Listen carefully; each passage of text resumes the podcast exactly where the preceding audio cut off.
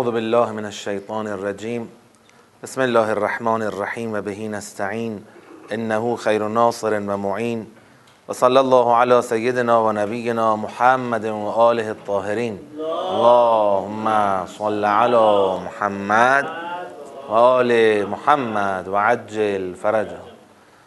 الحمد لله الذي هدانا لهذا و ما كنا لنهتدي لولا ان هدانا الله. عرض سلام و ادب خدمت شما برادران بزرگوار.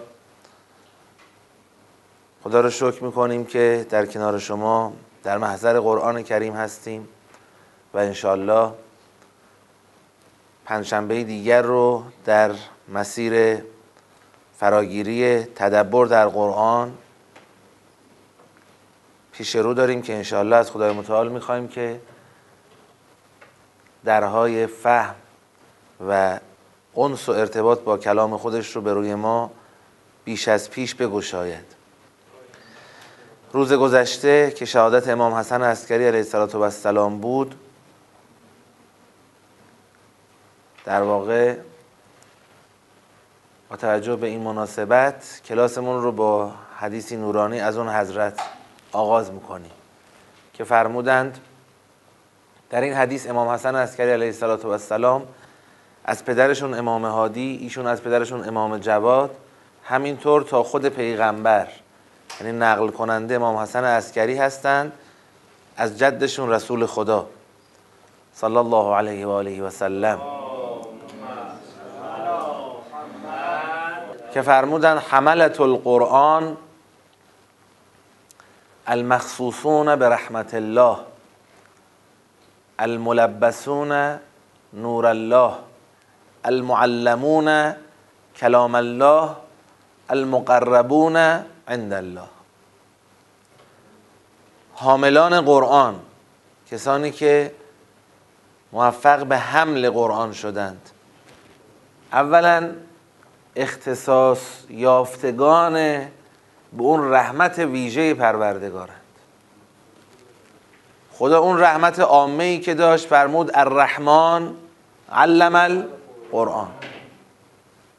در تعلیم قرآن به روی همه بازه و این ریشش رحمت عامه خداست. اما اگر کسی در واقع اون تعلیم قرآن رو اخذ کرد و در تعلیم هم توقف نکرد، اومد جلو رسید به مقام حمل قرآن، این میرسه به اون رحمت ویژه. برای همینه که در آغاز هر سوره‌ای خدا رو با دو اسم ازش استمداد میکنیم. بسم الله الرحمن الرحیم. الرحمن گشاینده در تعلیم قرآنه، اما معناش این نیست که حتما شما قبول خواهی کرد، حتما به کمال خواهی رسید. الرحیم بهره‌مندی از اون رحمت خاصه است. اگر شما قرآن رو یاد گرفتی و زیر بارش رفتی، شد حمل قرآن، از اون رحمت ویژه پروردگار بهره‌مند میشی. المخصوصون به رحمت الله الملبسون، حاملان قرآن کسانی هستند که لباسی بر تن دارند. الملبسون نور الله، لباسی از نور خدا بر تن دارند.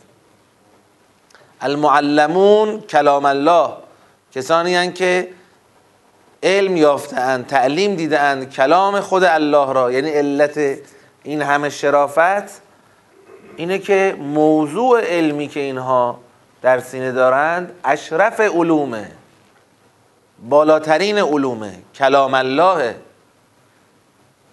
که پیغمبر خدا فرمود فضل القرآن علی سایر الکلام که فضل الله علی خلقه. اگر بخواید مقایسه کنید بین قرآن و مباحث دیگر، کلام‌های دیگر، علوم دیگر، کتب دیگر، برتریش رو در واقع یک مقیاسی بهش بدید، همون مثل برتری خدا بر خلق است. بین خدا و خلق چقدر فاصله است؟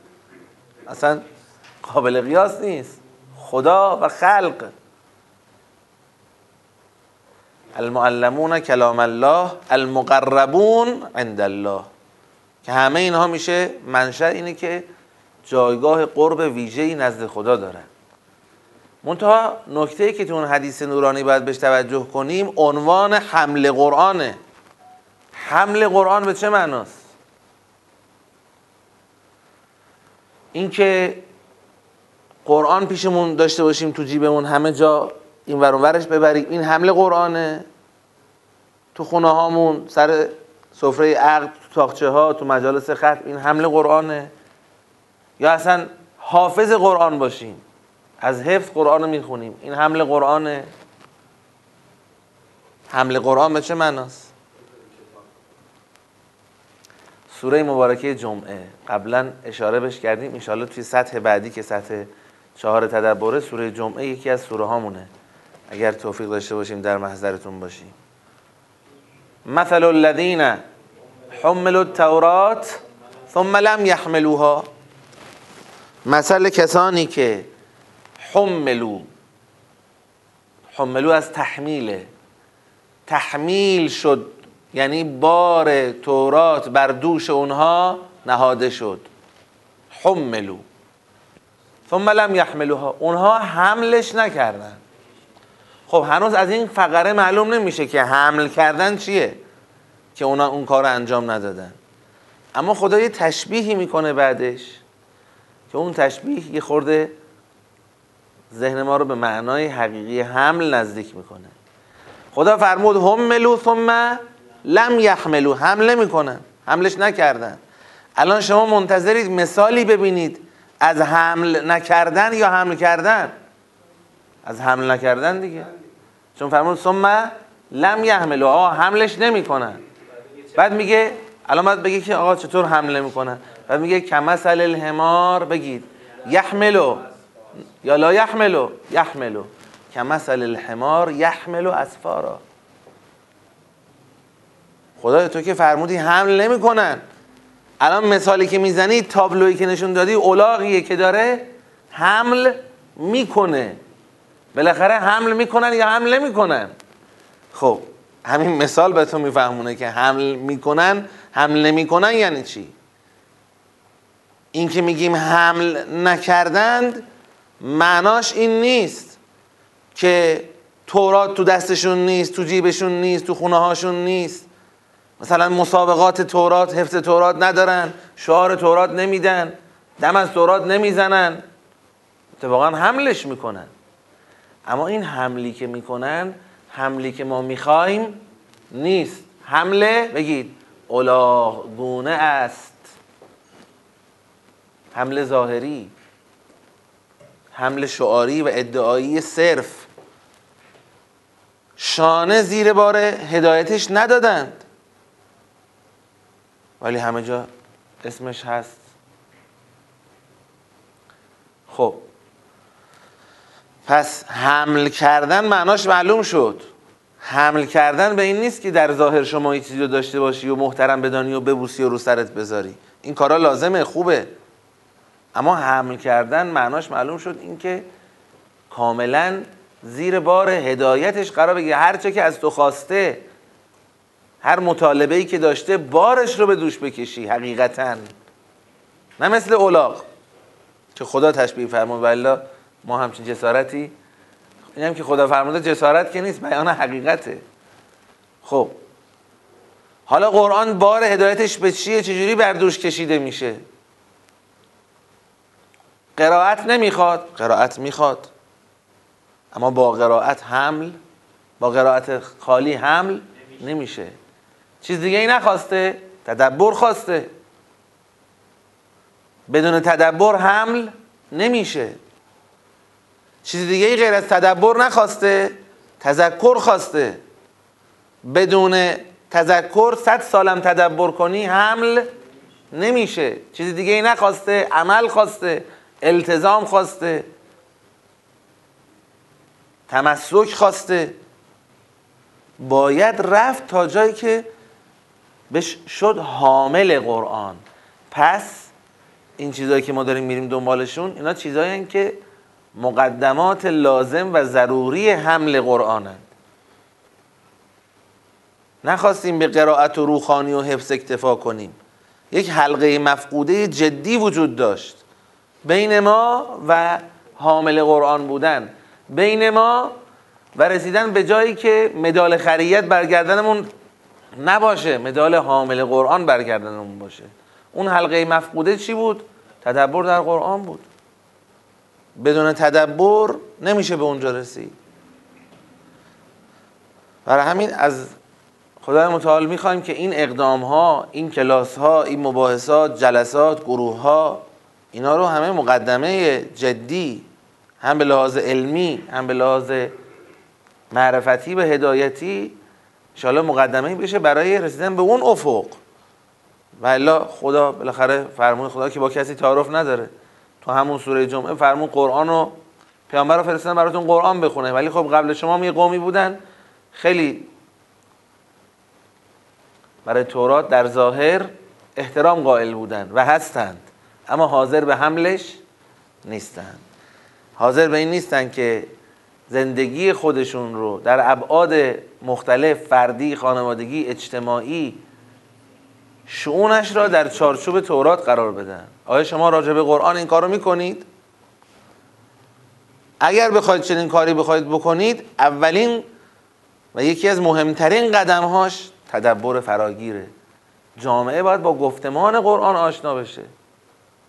جلسه گذشته گفتیم خلأ نبود چنین گفتمانی رو آدم توی اینجور اتفاقات بیشتر احساس میکنه که همه از دم، هم از مردم عادی و خواص و بعضا مسئولین و اینها، اصلا کسی کاری با گفتمان قرآن نداره که اگر اومد در جاش قرار گرفت کلا مناسبات عوض میشه. خب انشاءالله امروز در محضر سوره مبارکه نوح هستیم و هفته آینده هم سوره مبارکه جن و سطح سمون بعد از سوره مبارکه جن تمام خواهد شد و بعد از اون انشاءالله دوستان برای سطح چهار و تربیت مربی متناسب با عمل کردی که تو این سه سطح داشتن دعوت خواهند شد. اگر کمی، کسری، نمیدونم تقریری، کاری از این سه سطح مونده که فکر میکنید تو این یه هفته بتونید برسونید و کار رو تکمیل بکنید، این یه هفته بالاخره در اختیارتون هست. یه هفته هم که بعدش آزمونه، لذا انشالله عزمتون رو جزم بکنید، سطح سه رو با قوت تمام بکنیم، بعد انشالله ببینیم که کیا برای سطح چهار و همچنین تربیت مربی، چون گفتیم پایان سطح سه در واقع مجال ورود به تربیت مربی است. دوره تربیت مربی که خودش یه دوره جداگونه است، چهل ساعته، تفصیلش رو قبلا گفتیم که دیگه بعد از اون مدرک مربیگری داده میشه و به هر حال دوستان میتونن تو جاهای مختلف دوره تدبر برگزار بکنن. شادی روح بلند حضرت نوح صلوات.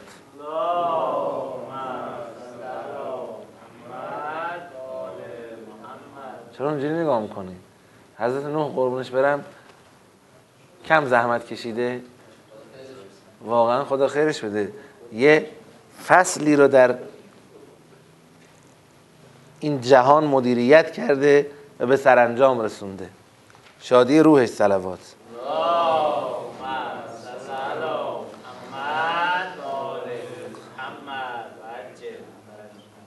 برنامه‌مون توی این سطح این بوده که سیاقیابی سوره که در کتاب اومده مطالعه بشه،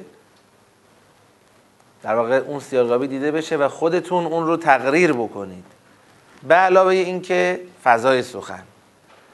حالا فضای سخن رو میذارم برای مرحله بعدتر توی روند کلاسمون، اون موقع سوال خواهم کرد نسبت به سیاقیابی این سوره. نظرتون رو بفرمایید و اگر بالاخره جای بحثی هست روش گفتگو بکنیم، بعد انشاءالله بریم وارد مرحله بعد بشیم. سیاقیابی سوره. بسم الله الرحمن الرحیم. سیاق یک. یک یک تا چهار. یک تا چهار. خب پنج تا قال آیه پنج چیه؟ قال رب انی دعوت قومی لیلا و نهارا فلم یزدهم دعایی الا فرارا. خب این تا کجا میره؟ پنج تا بیست و چهار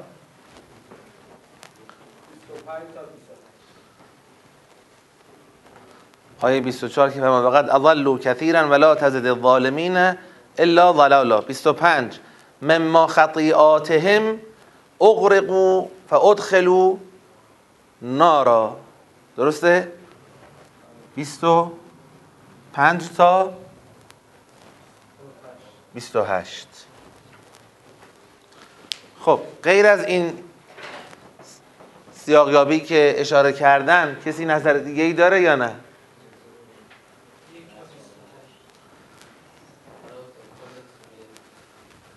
یک تا بیست و هشت. خب یه نظرم داریم که یک تا بیست و هشت.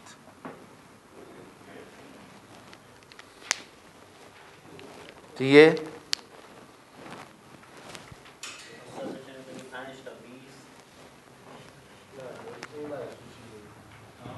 پنج تا بیست.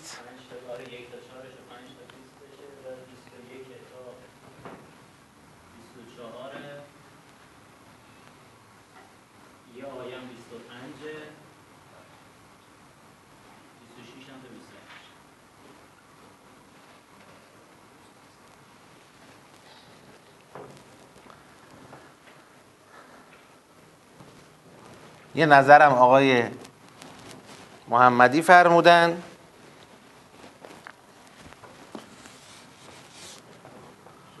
که در واقع یه خورده خوردتره. ببینید این تفاوت این نوع دسته‌بندی توی خورد و کلام بودنه، با همدیگه درگیر نیستن. خب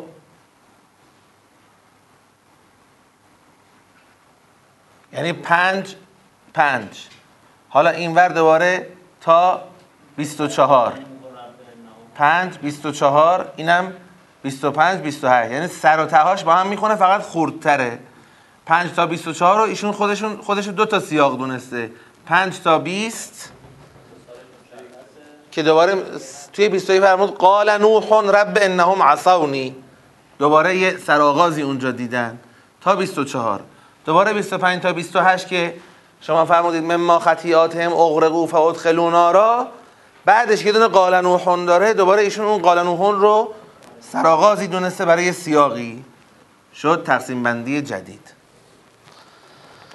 خب یه نظرم که شد این که کلش چی بشه؟ یه سیاق بشه. یک تا بیست و هشت. خب حالا بالاخره به نظرتون کدومش درسته؟ اینا سه تا سیاقن یا اینکه یک دو سه چهار پنج تا سیاقن یا یک سیاق؟ هرچی من بگم؟ احسنت. خب ببینید من دو تا حرف میخوام بزنم. حرف اول به همین مقدار از تفکیک ساختاری که فهمیدیم برای فهم منسجم سوره برای ما بله کفایت میکنه و خوبه. مسئله اصلیمون حل شده، یعنی فهمیدیم که چه مقاطعی تو سوره وجود داره، ساختار سوره رو در آوردیم. اگر ایشون مثلا میگه پنج تا بیست یا بیست و یک تا بیست و چهار، میدونه که اینا خودش توی دسته بزرگتری قابل جا, جا شدن هستن. این میشه ساختار سوره، این مسئله اصلی است. اما این که حالا این اسمش سیاقه، این فرازه یا کلش یه سیاقه، این خیلی از نظر اصطلاحی، این اصطلاح خیلی برای ما در درجه اول اهمیت ندارد. خب حرف دوم این که میگیم اهمیت نداره، آیا معناش اینه که سیاق اصلا انقدر ژله‌ایه که مثلا به هر نوع دسته‌ای بگیم سیاق؟ حالا آقا دعوا نکن، سیاق خودش یه استانداردی در بالاخره شاکله خودش نداره. اگر بخوایم اون مفهوم کامل و دقیق سیاق رو بگیم بالاخره کدوم یکی درسته؟ اینجا ما حرف داریم. پس ما طبقه, ب... طبقه بندی کردیم حرف را. گفتیم اولا خیلی گیر نکنید تو اینکه دعوا کنید سر سیاق و فراز، ساختار سوره مهمه. دوما بله سیاق تعریف داره. سیاق یک سیر مفهومی به هم متصلی است که وقتی میرسه به آیه جدید، اون آیه جدید اتصالی به اون سیر نداره و آغاز کننده یک سیر جدیده، باید احراز کنی. اون سیر مفهومی تموم شد و سیر مفهومی جدیدی شروع شد که متصل به اون سیر نیست. حالا با این تعریف نگاه کنیم به این دسته‌بندی ها. توی آیه پنج چه اتفاقی میفته؟ دقت بفرمایید. آیه پنج قال ربه. اصلا این قال ربه رو شما از قبلش چطور میتونید جدا بکنید؟ بگید آقا حرف قبلی تموم شد. بله یه چیز جدید اینجا شروع میشه ها، اما اون در حد و اندازه سیاقی منفصل از سیاق قبل نیست. ضمیر قال میخوره به کی؟ میخوره به همون نوح. انا ارسلنا نوحا الی قومه ان انذر قال یا قوم قال ربه. خب این خود قال یا قومه چرا متصله؟ بله چون ما میگی فرست... خدا میفرماد فرستادیم، نوح هم گفت یا قومه، یعنی اون رسالت را چیکار کرد؟ جامعه عمل پوشاند و رفت سراغ قومش این حرفو زد، مطالب گفت. دوباره قال ربه. این قال ربه جای همین قال ربه مینشینه و ضمیرش به همون نوح میخوره و در واقع شرح و گزارشی است از همین ماوقع این رسالت. حضرت نوح توی این قاله اول تیتر رسالتش رو مطرح میکنه، تو قاله دوم گزارشش رو داره میگه خب اینو گفتم چی شد. خب این مرحله دوشه دیگه، مرحله دو گام دومشه و این سیر رو باید درش ببینیم. پس هم اتصال لفظی داریم. اتصال لفظی به چیه؟ ضمیر ضمیر هو. ممکنه بگید اتصال لفظی قرار شد به آیه قبل باشه، این قاله میخوره به چی؟ قاله میخوره به نوح. میگیم نگاه کنید، بعد به آیه قبل نگاه کنید، آیه قبلش چیه؟ خود این آیه قبل یغفر لکم ذنوبکم. یغفر لکم یه جمله مستقله؟ نه، جزئی از یه جمله است. جزئی از کدوم جمله است؟ ان اعبدوا الله واتقوه واطیعون یغفر لکم. خود این جمله یه جمله مستقله؟ نه، خودش مقول قول اینه قال یا قوم انی. تا خود این قاله میاییم، تا این قاله که اومدیم دوباره این هم ضمیر داره که میخوره به آیه قبلش، اون ضمیر هم میخوره همینجوری، یعنی متصل به هم تا آیه یک میره. این از نظر لفظی قانون سیاق اینه که اون اتصالات لفظی، ادبی و معنایی باید به خصوص آیه قبل شما رو وصل کنه. چرا؟ چرا؟ تو همون بحث‌های تئوری سیاقیابی گفتیم این نکته رو. چون اگر قرار باشه شما همینجوری از رو آیه قبل بپری و یک اتصالی به هر آیه‌ای که دلت خواست بدی، دیگه دیگه اصلا سیاقیابی مفهومش رو از دست میده، چون کل سوره آیاتش با هم ارتباط دارن. ما میخوایم سطح این ارتباط رو پیدا کنیم. میگیم تا اینجا یه خطه، بعد خط تموم میشه نقطه سر خطه. اگر هم ارتباطی هست به نحو مجموعی هست. برای همین آیه قبل برای ما خیلی مهمه تو سیاقیابی. اینجا هم که خواستیم از ضمیر هو استفاده کنیم، دیدیم که آیه قبل خودش یه جمله مستقل نیست، برای همین همینجوری رفتیم تا برسیم سر جمله. پس اون چیزی که در تدبر مهمه آیه یا جمله قبل. اگر آیه خودش جزئی از جمله بود میریم تا سر جمله. خب پس اینجا اتصال معلوم شد. دستن اینا، یعنی اصطلاح سیاق رو ما براش قرار ندادیم. حالا بریم جلوتر. پس این قال نوحون هم از نظر لفظی هم معنایی متصل شد، شرح ماوقع همون رسالته. قال نوحون اگه متصل شد میریم تا چند؟ حالا میگیم تا همین بیستی که آیه محمدی فرمودن که حضرت نوح گزارش میده اینجوری گفتم، اینجوری گفتم، شب گفتم، روز گفتم، آشکار گفتم، نهان گفتم و حرفایی که بهشون میزنه. تا اینجا که در ادامه اون دعوتش که فرمود ما لکم لا ترجون لله وقارا وقد خلقکم اطوارا الم تروا کیف خلق الله و جعل والله امتکم والله جعل تا آیه بیست. دوباره سر آیه بیست و یک چی داریم؟ قال نوح رب انهم عصونی واتبعوا من لم یزد ماله و ولده الا خسارا. اینو دوباره چی دونستن دوستان؟ سر سیاق. حداقل نامزد سر سیاق بودن هست، گزینه سر سیاق بودن هست. خب با توجه به استدلالی که کردیم دوباره اینجا چی میشه؟ این قال نوح ربه درسته که دیگه ادامه استدلال های حضرت نوح نیست، اما ادامه گزارش حضرت نوح هست. خود این استدلال ها زیر مجموعه گزارش حضرت نوح بود که فرمود انی دعوت قومی لیلا و نهارا تا اینجا که فقلت استغفروا ربکم، این حرفا را بهشون زدم. حالا عکس العمل قوم به حرفایی است که حضرت نوح بهشون گفته. قال نوحون، دوباره یه دونه قال نوحون میاد که شما سرخط بحث و گم نکنی که بابا بحث آسمون و زمین نیست، همچنان ما در در گزارش حضرت نوح به سر میبریم. قال نوحون رب انهم عصونی واتبعوا. باز میریم جلو تا میرسه به کجا؟ مما خطیئاتهم اغرقوا فادخلوا نارا. اینجا اینجا دیگه این جمله جمله مما خطیئاتهم اغرقوا فادخلوا نارا جمله حضرت نوح هست یا نیست؟ جواب بدید آقای قادرآبادی. مما خطیئاتهم اغرقوا فادخلوا نارا جمله حضرت نوحه؟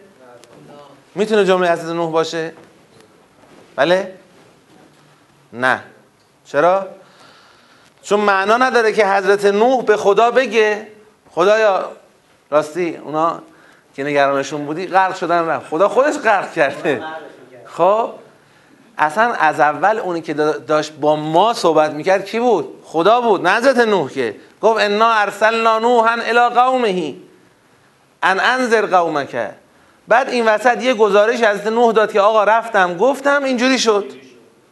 حالا خدا داره چیکار میکنه؟ کامل میکنه داستان رو. بله به اینجا که رسید مما خطیئاتهم اغرقوا. بله پس این این آیه بیست و پنج دیگه گزارش حضرت نوح نیست. اما خب گزارش حضرت نوح نیست آیا دلیل میشه برای اینکه سیاق جدیدی است؟ اون سیر مفهومی تموم شد؟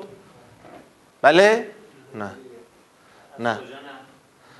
از اینجا که سیر مفهومی سیر مفهومی اصلا محورش گزارش حضرت نوح نبود.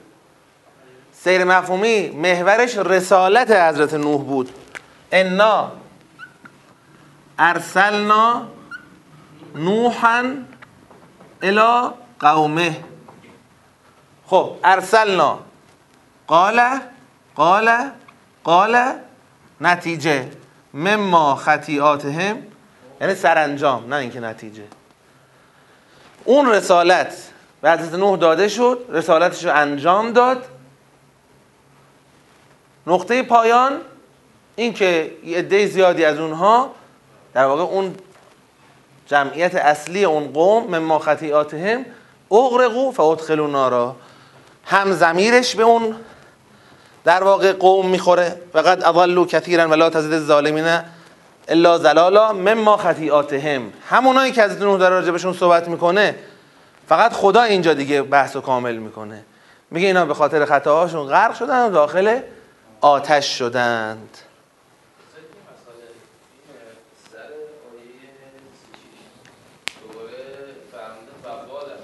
بله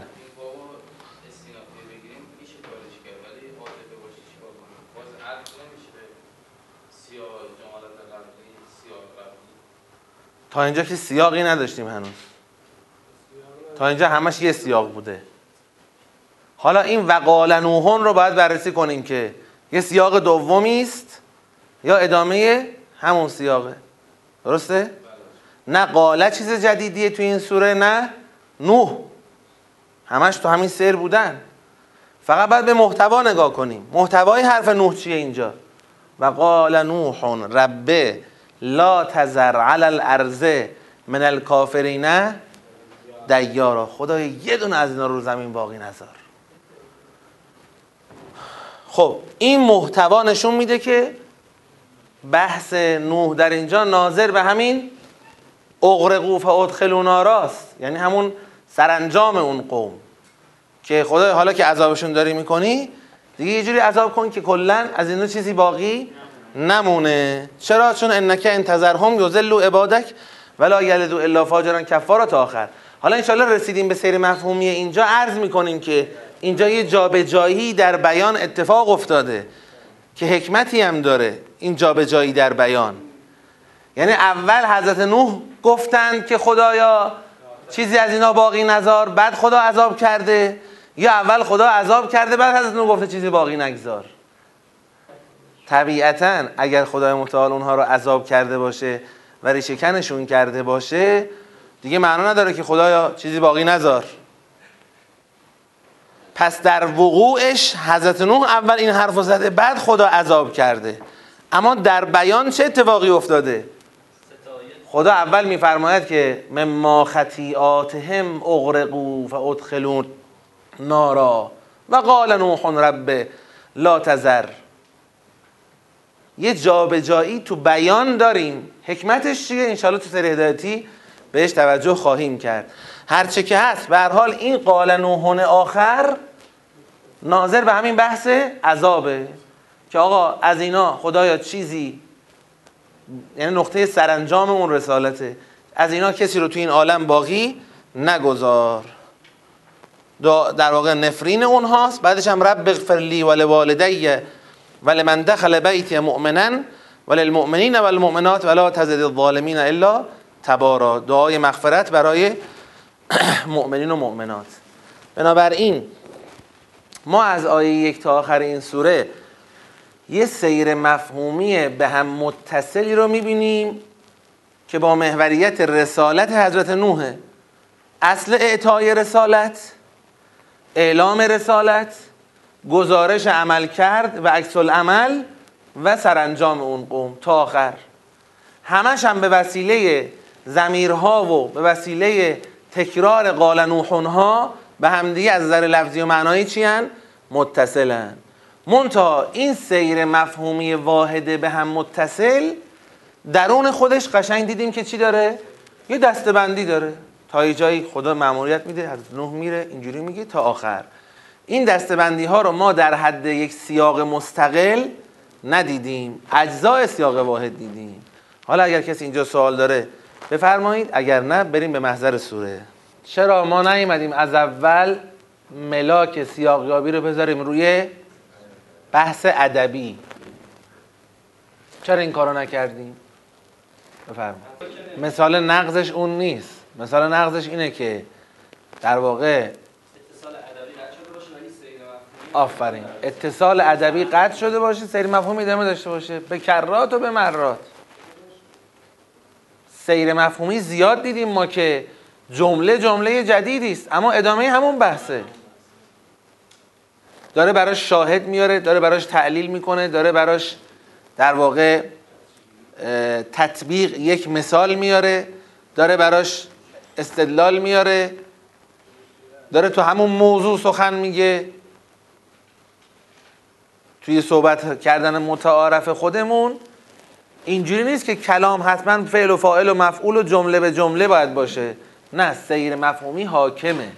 ما از اتصالات ادبی به عنوان قرینه و مؤید استفاده میکنیم. همونجا هم تازه تبصره میزنیم، میگیم ممکنه یه جایی یه اتصال ادبی باشه ولی دو تا مجموعه رو داره به هم متصل. یعنی این دلیل حاکم نیست. دلیل حاکم سیر مفهومیه و این هم ریشه داره در فهم عرفی. ما که ما با همدیگه صحبت میکنیم، شما همکنون در حال تجزیه و ترکیب کلام من نیستی که بگی فعل فاعل نهاد گزاره نمیدونم چی چی. داری میفهمی میای جلو. کجا یه دفعه احساس میکنی آقا بحث چی شد؟ یه بحث جدیدی شد که سیر سخن عوض بشه، نه اینکه مثلا از نظر ادبی یا از نظر صرفا اتصالات موضوعی. اینا رو مفصل تو بحث توی کتاب روش ما آوردیم و تفاوتاشو گفتیم. الان ما هم به این مطلب ها یعنی دسته های درون سوره اعتنا کردیم، هم توضیح دادیم که چطور اینا حلقات یک سیر مفهومی هن و از همدیگه استقلال صد درصدی ندارن. ببین اتصال ادبی به دو قسمت تقسیم میشه: درون جمله ای، بین جمله ای. درون جمله ای امکان نداره که اتصال ادبی درون جمله ای باشه، سیاق عوض شده باشه. نمیشه که یه جمله هنوز تمام نشده ما بگیم سیاق عوض شده. درون جمله ای مثل چی؟ فعل و فاعل، ظرف و مظروف یه جمله واحدن. برای همین در همون سوره مبارک معارج ایاتون باشه، یادتون هست که یه سوره تو قرآنش مثلش معارج بود؟ آره. یوم تکون السماء کالمهل و تکون الجبال کالعهن. اصلا رفت تو توصیفات قیامت.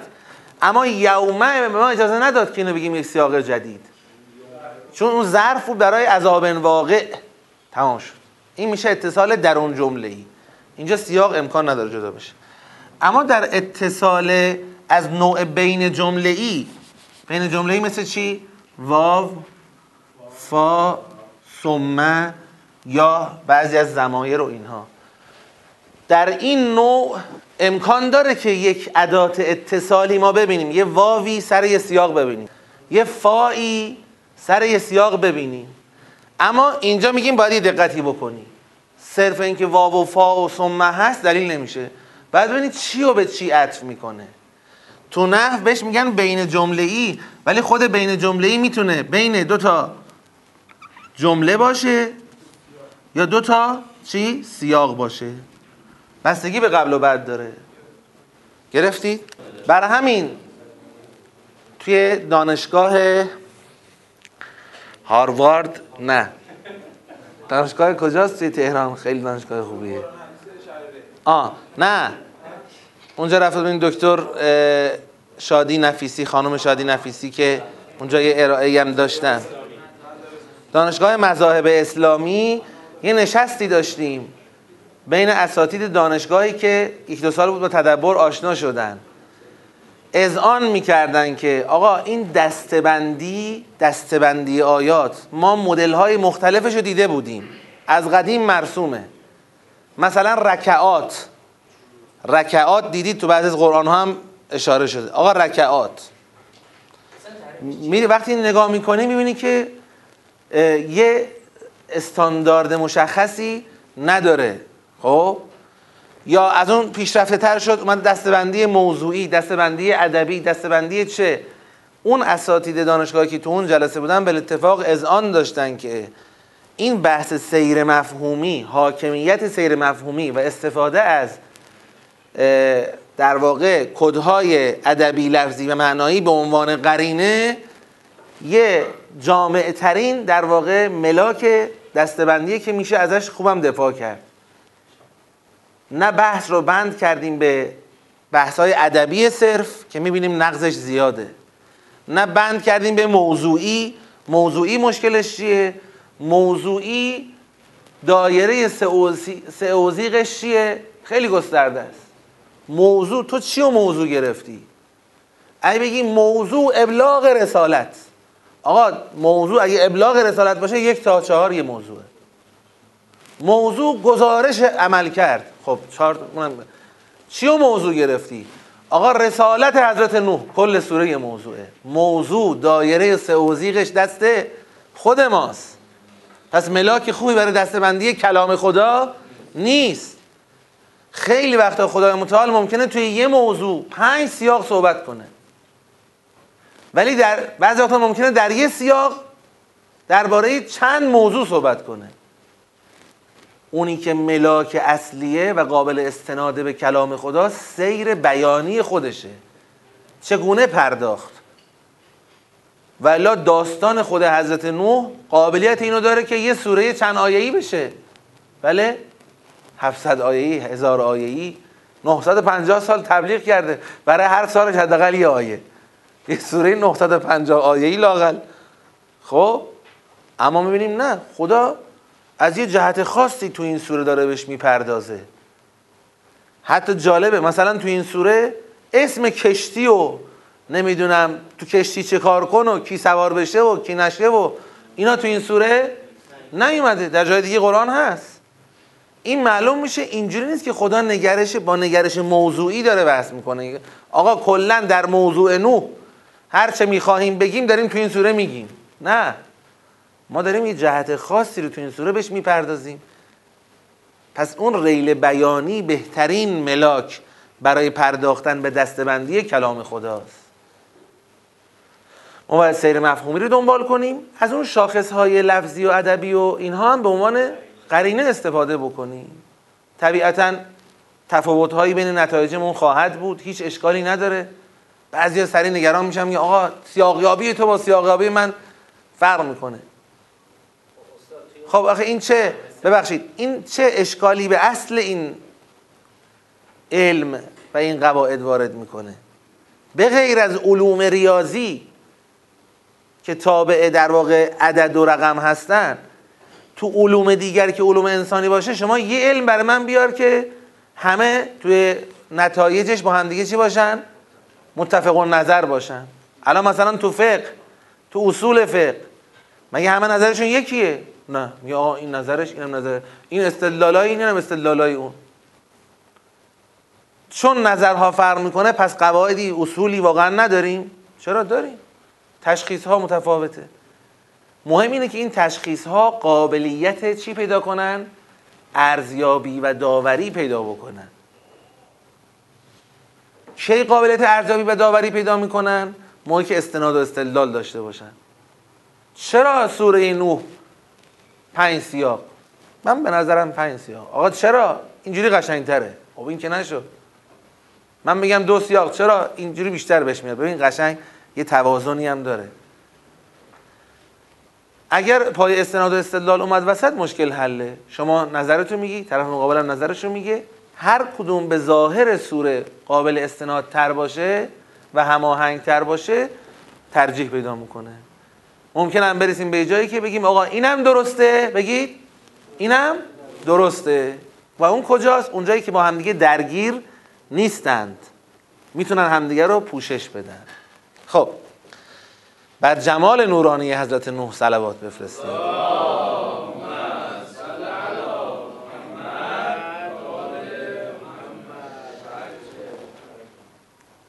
فضای سخن بمانه برای آخرش. فقط این مقدار رو تو فضای سخن الان میتونیم بهش توجه بکنیم که آقا خدا که داره به داستان حضرت نوح، رسالت انذاریش و عکس العمل قوم میپردازه، از دو حال خارج نیست. یا هدفش داستان سرایی نعوذ بالله، مثلا اینکه سرگرمی نعوذ بالله، این که نیست. هدفش چیه؟ هدایته. اگر هدف هدایته، قطعاً پرداختن به داستان حضرت نوح در صورتی بجاست و حکیمانه است که مخاطبان قرآن چی؟ مخاطبان قرآن هم تو همون فاز و فضای قوم نوحند. شما الان برای یه جوان بیست بیست و پنج ساله‌ای که مثلا فرض کن یه سری خطاهایی داره و خلاصه گوش سر گوشش می جنبه و اینها، بیای داستان تعریف کنی. بله، یکی بود یکی نبود. یه پیرزن هشتاد ساله‌ای بود که خیلی موقع تعویض دندانهای مصنوعیش مثلا اونو کار شرکی انجام میداد. بابا کجای این داستان به این مخاطب شما میخوره؟ حکیم وقتی داستانی نقل میکنه یعنی این داستان بجاست و مخاطب همون در واقع ارکان اصلی درد و نیازی که تو اون داستان بهش پرداخته شده در مخاطب وجود داره. خب حالا ما باید پس به این داستان تا آخر سوره بپردازیم، ببینیم چیه مسئله قوم نوح که الان ما مخاطبان قرآن لازم داریم که یک بار در یک سوره این روند رو ارزیابی بکنیم که چه شد، حرف نوح چی بود، قومش چه کار کردن، نتیجهش چی شد. فضای سخن و لذا آخر سوره دوباره بهش تفصیلا توجه خواهیم کرد. بسم الله الرحمن الرحیم. اعلام رسالت رو بریم، بعد انشالله ساعت بعد تفصیلش رو میریم. بسم الله الرحمن الرحیم. انا ارسلنا نوحا الی قومه ان انذر قومک من قبل ان یأتیهم عذاب علیم. اولا این نکته رو بگم، داستان حضرت نوح و قومش یه ویژگی منحصر به فردی تو قرآن داره نسبت به داستان همه انبیا و اقوامشون. ویژگی منحصر به فردی داره از دو جهت. یکی از جهت واقعی منحصر به فرده. چرا؟ چون که قبلا در سوره حاقه هم اشاره کردیم این قوم اولین قومیان که قرار عذاب بشن.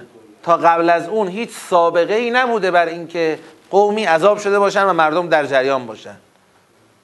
خب و بعد دیگر مهم شدن این داستان اینه که خدای متعال همه بشر امروز روی زمین را با عنوان ذریه من حملنا مع نوح خطاب میکنه. یعنی فرض کنید مثلا قوم ثمود، قوم لوط، قوم عاد، اینا هر کدوم عذاب شدن، مردم دیگه داشتن چی؟ زندگیشون رو میکردن. ویژگی قوم نوح اینه که عذاب سراسری بر کل اهل زمین، و الا معنا نداره خدا به همه انسانهای امروز بگه ذریه من حملنا مع نوح، یا در سوره حاقه بفرماید انا لما طغى الماء حملناكم فی الجاریه. اهای مردم روی زمین، ما شما رو تو اون کشتی هم کردیم. یه بار زمین فرمت شده به کلی از وجود کافران. شما باقی ماندگان اون ماجرایید، باقی ماندگان طوفانید. خب اگر یه گوشه ای از زمین باشه، یه گوشه ای از مردم باشه که چنین حرفایی معنا نداره. و البته داخل پرانتز بگم استنادات دیگر قرآنی هم من دارم بر این که طوفان نوح طوفان عالمی بوده، جهانی بوده. یکیش اینه که خدا باقی ماندگان را اینطوری خطاب کرد. یکیش همین بیانی که از نوح اینجا آخرین سوره داره، لا تذر علی الارض من الکافرین دیارا. یعنی من اتمام حجتم در گستره زمین اتفاق افتاده. لا تذر علی الارض، یا اینکه خدا به حضرت نوح دستور فرموده که آقا از هر حیوانی، از هر موجودی یه جفت توی کشتی سوار کن. خب اکوسیستم، یا قراره اکوسیستم موجود تو عالم به کل به هم بخوره، اون وقت میگن باشه شما تو کشتی سوار کن. خب از وقت نه، بعضی که سیل میخوابید از جاهای دیگه میومدن، خدا دستور میداد برن. چرا دارت میگه توی کشتی نگه دار برای خودت از هر کدوم یه جفت؟ این یکی از استناداته. مهمترینش همون انا حملناکم فی الجاریه است. مهمترینش اون لا تذر علی الارض. بعضیا این سوال مطرح میکنن، میگن آخه حضرت نوح زمین به این گندگی چطور مثلا میرفته برای تبلیغ و اینا؟ خب که من به اینم دو تا جواب دادم خودم تا حالا نشنیده بودم. گفتم که اولا اولا اینکه حضرت نوح چطور میرفته، ما هیچ علم و اطلاعی از ابزارهایی که در اختیار ایشون بوده برای این کار نداریم. یه نمونه در قرآن ذوالقرنین رو میبینیم که خدا در سوره کهف اشاره میفرماید که حاکم بر زمین بود ذوالقرنین برای یک پهنه عظیمی. فاتبع سببا حتی بلغ مغرب الشمس. اتبع سببا، از یه سببی استفاده کرد رفت اون سر زمین، از این سبب استفاده کرد اومد این سر زمین. چه علمی، چه فناوری، چه تکنولوژی که دیگه معمول، معمولی ترین عنوانش همون طی الارضه. ما که اینو نمیدونیم. اولا از نوح بالاخره برای اینکه بخواد رسالتشو به گوش همه اهل زمین برسانه ممکنه از اینا هم استفاده کرده. اگر فرض کنیم انبیای دیگری هم که بودن در عرض ایشون در عرض ایشون نبودن، در زیلش مشکلی نداره، مشکلی نداره، هرچند که دلیلی هم برش نداریم. چیزی که دلیل برش داریم اینه که حضرت نوح این کارو کرده. قال نوحون قال اونها قال نوحون. اگر این قابل تبیین نباشه میرسیم به اون. ولی این خودش قابل تبیینه. ما از قرآن میفهمیم که حضرت نوح موفق شده به اتمام حجت برای کل ساکنان زمین در عرض نهصد و پنجاه سال. شاید اصلا یه توجیه نهصد و پنجاه سال بودن یه توجیه نهصد و پنجاه سال بودن اینه که قرار کل اهل زمین را برساند به یک در واقع اتمام حجتی. بله بفرمایید. البته صاحبان اون نظریه اگر بخوای بری پیششون فرایندش رو یک فرایند چندین میلیون ساله تعریف میکنن، لذا ما خیلی نباید حرفمون رو چکار کنیم؟ بند نظریات اون حضرات بکنیم. هر کس، حالا شما اشارتون درست بود ولی در کل میگم، هر کس فهم قرآن را، علامه طباطبایی توی مقدمه تفسیر المیزان میفرماید، فهم قرآن را بخوای چکار کنی؟ وابسته به علوم نظری بشری تجربی بکنی. وابسته یعنی چی؟ یعنی اونا رو اصل قرار بدی، قرآن رو با اونا بر اونا حمل کنی، در این حد که بگی خدا میفرماید الشمس تجری لمستقر لها للشمس ینبغی لها ان تدرک القمر ولللیل سابق النهار و کل فی فلک یسبحون.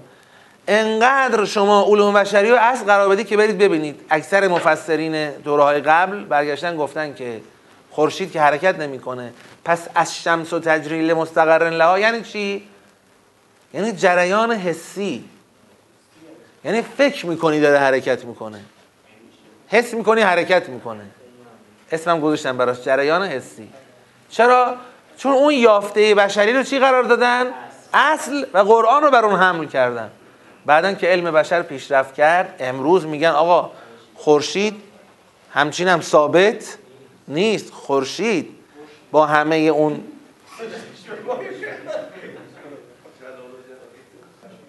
به این جابجایی نمیگن، شما داری جابجا میشی.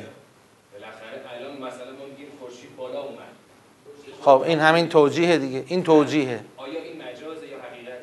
توجیه، جریان واقعی نیست. این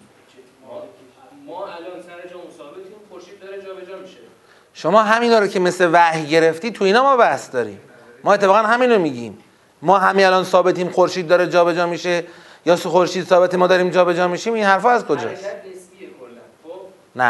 خب نه، حرکت واقعیه. حرکت واقعیه. الان شما پا میشی میای سمت من، درسته؟ یه پرنده نشسته رو شونه شما، میبینه من هی دارم بهش نزدیکتر میشم. اگر حقیقت معنا رو ندونه میگه که آج آقا صبوحی داره میاد جلو، اما واقعا من دارم میام جلو؟ در جایگاه ما. ما همین این چیزی که ما قبول نداریم همینه. خوب دقت کردی؟ این نفر رو لازم داشتیم که خوب توضیح بده اونی که ما قبول نداریم. دعای شما گرفت. نه، زمانی به اینجا میرسیم خب که یک اصل محتومی رو محفوظ گرفته باشیم که خورشید خودش جریانی نداره، واقعا جریانی نداره. پس بعد این جریان را به این شکل توجیه کنیم. وقتی گوینده میگه و شمس و تجریل مستقر لها، شما فارغ از یافته های علوم بشری از این و شمس و تجریل مستقر لها چی میفهمی؟ که داره حرکت میکنه. تموم شد. حالا به این نوع از حرکت هم میشه گفت حرکت، شاید به این نوع از حرکت هم بشه گفت حرکت، ولی قطعا مصداق اول نیست. اون تبادر به ذهن از تجری این نیست، مگر اینکه شما همون میگم دیگه اونو اصل قرار, قرار داده باشی که خورشید جریان واقعی که ابدا نداره. پس دیگه مجبوریم تجری رو یه جوری توجیه کنیم. بگذاریم از کجا آمدیم به کجا. خب صبر کن یه لحظه، ببخشید سوالتو نگه دار اگه امکانش هست. آه. یه صلوات بفرستیم.